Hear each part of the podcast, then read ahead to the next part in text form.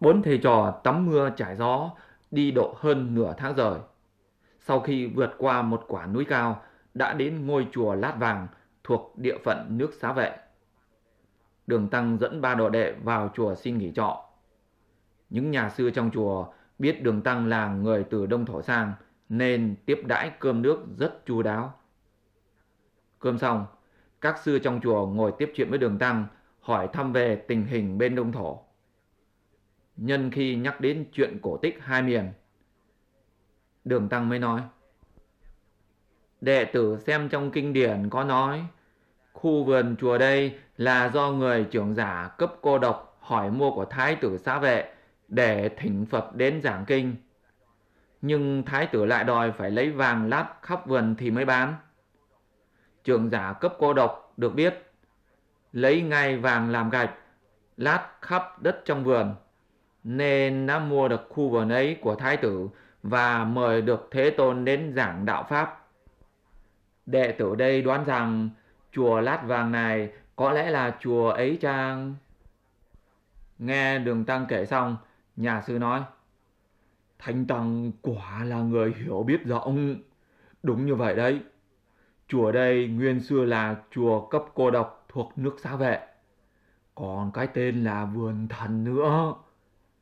Đến nay đằng sau chùa vẫn để lại nền móng vườn thần năm xưa. Hễ khi nào có những trận mưa rào xuống, lại có những vàng bạc châu báu tràn ra. Những ai mà may mắn thì thường hay nhặt được. Đêm hôm ấy, trăng sáng vằng vặc. Tam Tạng đang cùng với hành giả thơ thẩn đi dạo bước. Thì bỗng có một người đạo sĩ gọi ở đằng sau. Trưởng lão nhà chúng tôi muốn đến gặp nhân vật nước Trung Hoa à. Tam Tạng vội quay mình lại. Thấy một vị sư già tay chống gậy trúc đi đến làm lễ nói. Vị này có phải là sư phụ bên Trung Hoa sang không? Tam Tạng đáp lễ nói, không dám à. Vị sư già đó lại hỏi chuyện. Lão sư phụ năm nay bao nhiêu tuổi? Đệ tử năm nay 45 tuổi rồi ạ. À. Xin hỏi lão viện chủ, ngài đã hưởng thọ bao nhiêu?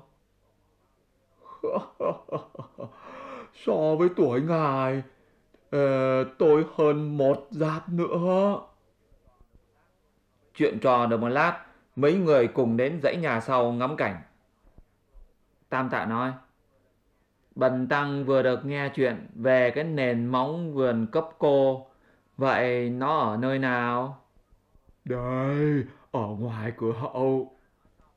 Sư già nói xong, mở cửa ra, thì thấy là một khoảng đất hoang, còn có một ít chân tường của cái lũy đá đổ nát. Mấy người thủng thỉnh vừa đi vừa ngắm trăng, lại lên trên đài ngồi chơi một lúc. Bỗng dưng nghe có tiếng than khóc ở đâu. Tam tạng im lặng lắng nghe. Cũng thấy đau lòng cảm xúc, thốt nhiên xa nước mắt quay lại hỏi các sư. Ai khóc ở đâu thế? Sư già thấy hỏi đến, liền sai các sư về trước pha chè. Khi thấy không còn ai nữa, sư già mới cúi lại trước mặt đường tăng và hành giả. Tam tạng vội vàng đỡ dậy hỏi.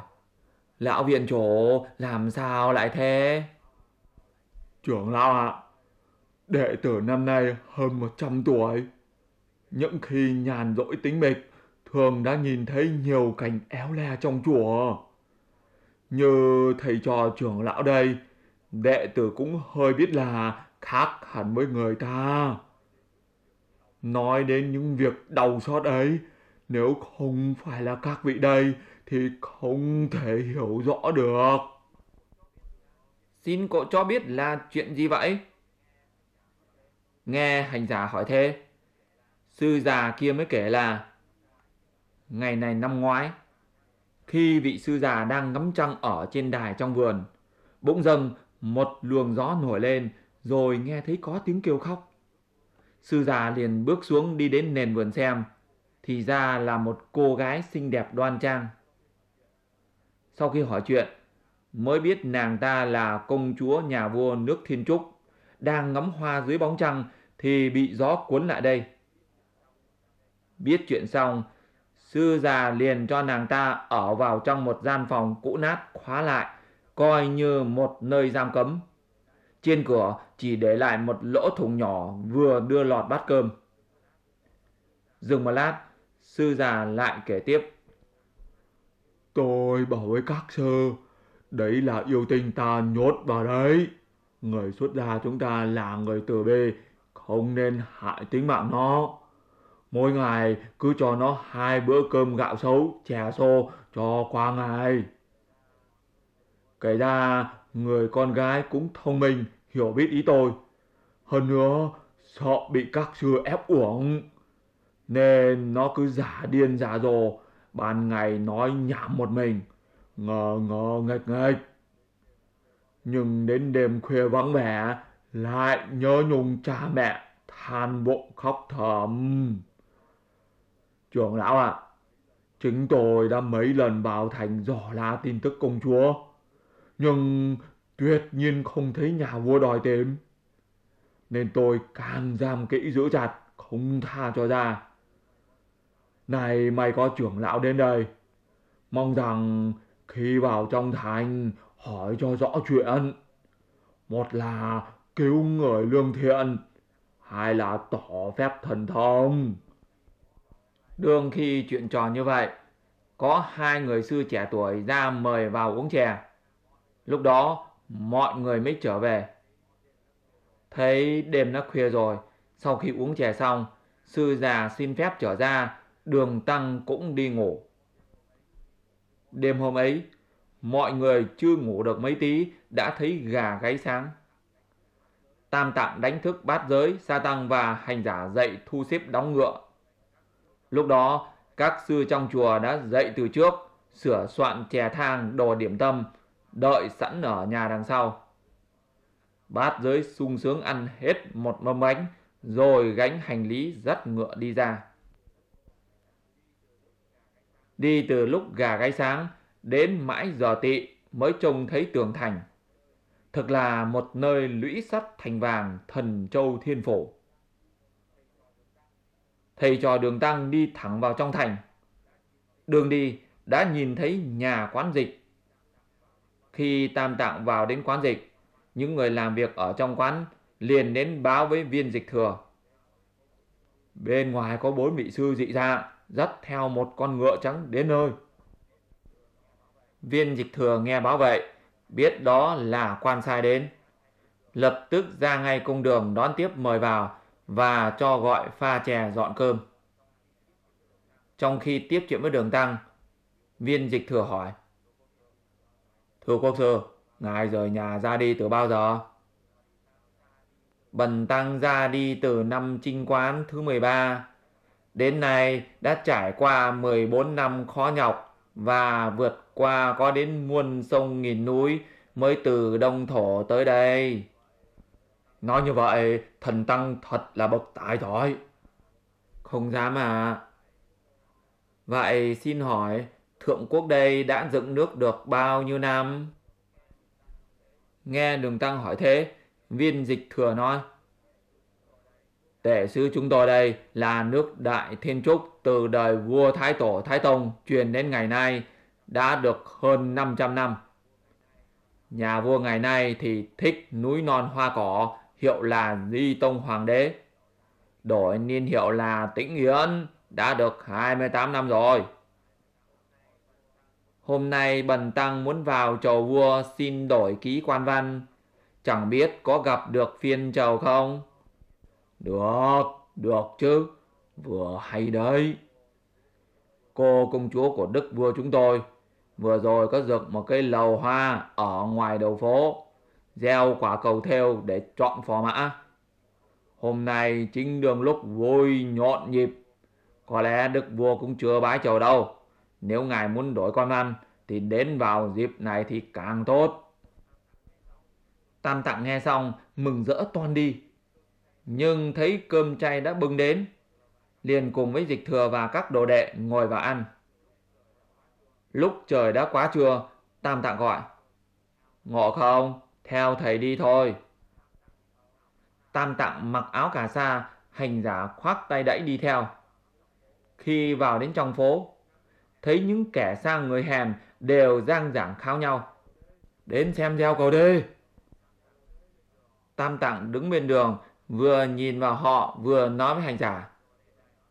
Đồ đệ này, nhân vật áo mũ, nhà cửa đồ dùng và cách nói năng cũng như phong tục ở đây, xem ra chẳng khác gì bên đại đường nhà mình mấy. Ta nhớ lại, tiên mẫu ta là tục gia cũng đã gieo quả cầu gặp duyên cũ kết làm vợ chồng.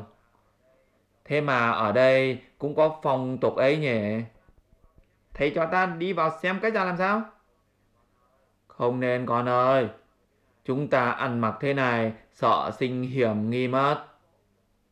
Sư phụ, thầy đã quên mất những lời nói của vị sư già ở chùa cắp cô lát vàng rồi. Ta đi như thế, một là đi xem lầu hoa, hai là để nhân tiện phân biệt rõ thực giả Sư phụ ạ, ta cứ phải đi đi thôi. Nghe hành giả đã nói thế, đường tăng mới cất bước đi theo. Lại nói về vị quốc vương nước Thiên Trúc, vì yêu núi non hoa cỏ, năm kia đưa phi hậu công chúa đến vườn ngự uyển thưởng trăng. Không ngờ đã khua động một con yêu tà. Nó đến bắt mất công chúa thực đem đi, còn nó thì biến ra một nàng công chúa giả. Biết rằng giờ này ngày hôm nay, tháng này năm nay đường tăng sẽ đến nơi đây. Nó dựa vào cái giàu có của nhà nước này, dựng lên một lầu hoa, định kén đường tăng làm chồng để thành bậc thượng tiên. Vừa đúng giờ ngọ ba khắc, đường tăng cùng với hành giả đi lẫn vào đám đông người, đi đến dưới lầu hoa. Nàng công chúa liếc nhìn, thấy đường tăng đã đi đến gần, liền cầm lấy quả câu vóc, chính tay mình ném lên đầu đường tăng. Đường tăng giật nảy mình lên, làm lệch cả mũ tỳ lư, luống cuống hai tay đỡ lấy quả cầu. Nhưng đến vút một cái, quả cầu ấy đã lọt vào trong tay áo đường tăng. Ở trên lầu, mọi người đều cùng nhau reo ầm cả lên. Gieo chúng vị sư rồi, gieo chúng vị sư rồi kia kia.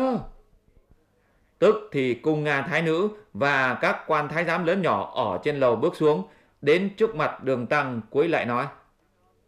Bẩm quý nhân, mời ngài vào chiều ăn mừng ạ. Tam tạng vội vàng đáp lễ, đỡ mọi người dậy, rồi ngoảnh lại oán trách hành giả nói. Con khỉ nhà mi lại làm hại ta rồi. Hế, quả cầu vóc gieo chúng lên đầu thầy rồi lọt vào trong tay áo thầy. Việc gì đến con mà thầy lại trách con? Vậy thì theo con phải cư xử thế nào? Hành giả đến ghé tai đường tăng nói. Sư phụ cứ yên tâm đi vào chiều gặp nhà vua. Con về quán dịch báo cho bát giới và sa tăng ở đấy chờ đợi. Nếu công chúa không bằng lòng lấy thầy thì xin đổi quan văn rồi sẽ đi. Còn nếu họ cố ý ép uổng, thầy cứ nói với cô vương rằng xin cho gọi đồ đệ tôi đến để tôi dặn chúng mấy câu. Khi họ đã gọi ba chúng con vào chiều rồi, bây giờ con sẽ phân biệt rõ thực giả. Sư phụ ạ, đó là cái mẹo hôn nhân giả mà bắt yêu tinh. Nói xong, hành giả liền trở về trạm dịch ngay. Lúc này, đường tăng bị cung Nga thị nữ xúm lại dẫn đến trước lầu. Cô công chúa bước xuống, lấy tay ngọc nâng niu cùng đường tăng lên xe loan. Đội nghi vệ sắp hàng hai bên rước trở về trong chiều. Lúc đó, quan hoàng môn vội vàng vào tâu trình. Môn tàu vạn thuế, công chúa dẫn dắt một vị sư được cầu gieo chúng, đang đợi lệnh ở ngoài ngọ môn. Quốc vương nghe tâu xong, trong lòng không thích, ý muốn đuổi đi ngay. Xong không biết ý công chúa như thế nào, nên đành phải nén lòng mời vào. Công chúa cùng đường tăng vào đến dưới điện Kim Loan. Làm lễ xong, vua truyền gọi lên điện bắt đầu phán hỏi. Nhà sư ở đâu đến? Lại được con gái chấm gieo cầu chúng phải? Đường Tăng dạp mình xuống tâu lên.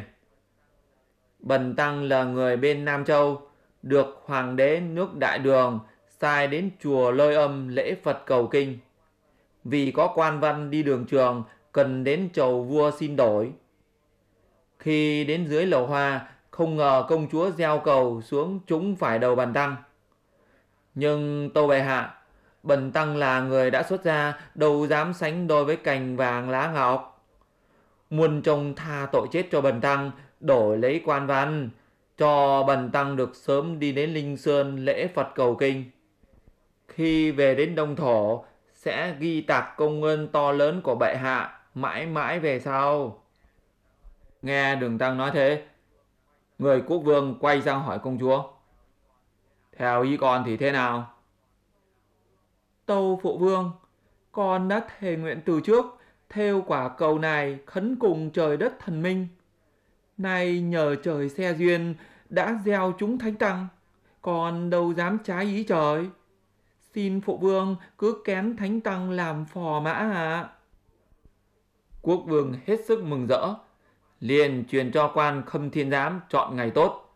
Một mặt sắm sửa đồ trang sức, lại còn ra cả chiếu chỉ cho cả thiên hạ đều biết. Đường tăng nghe xong, chẳng thèm cảm ơn mà chỉ nói Xin bệ hạ buông tôi ra, xin bệ hạ buông tôi ra. Quốc vương tức giận nói Hòa thượng này thật là không biết điều. Chậm đem sự giàu sang cả một nước kén nhà ngươi làm phò mã.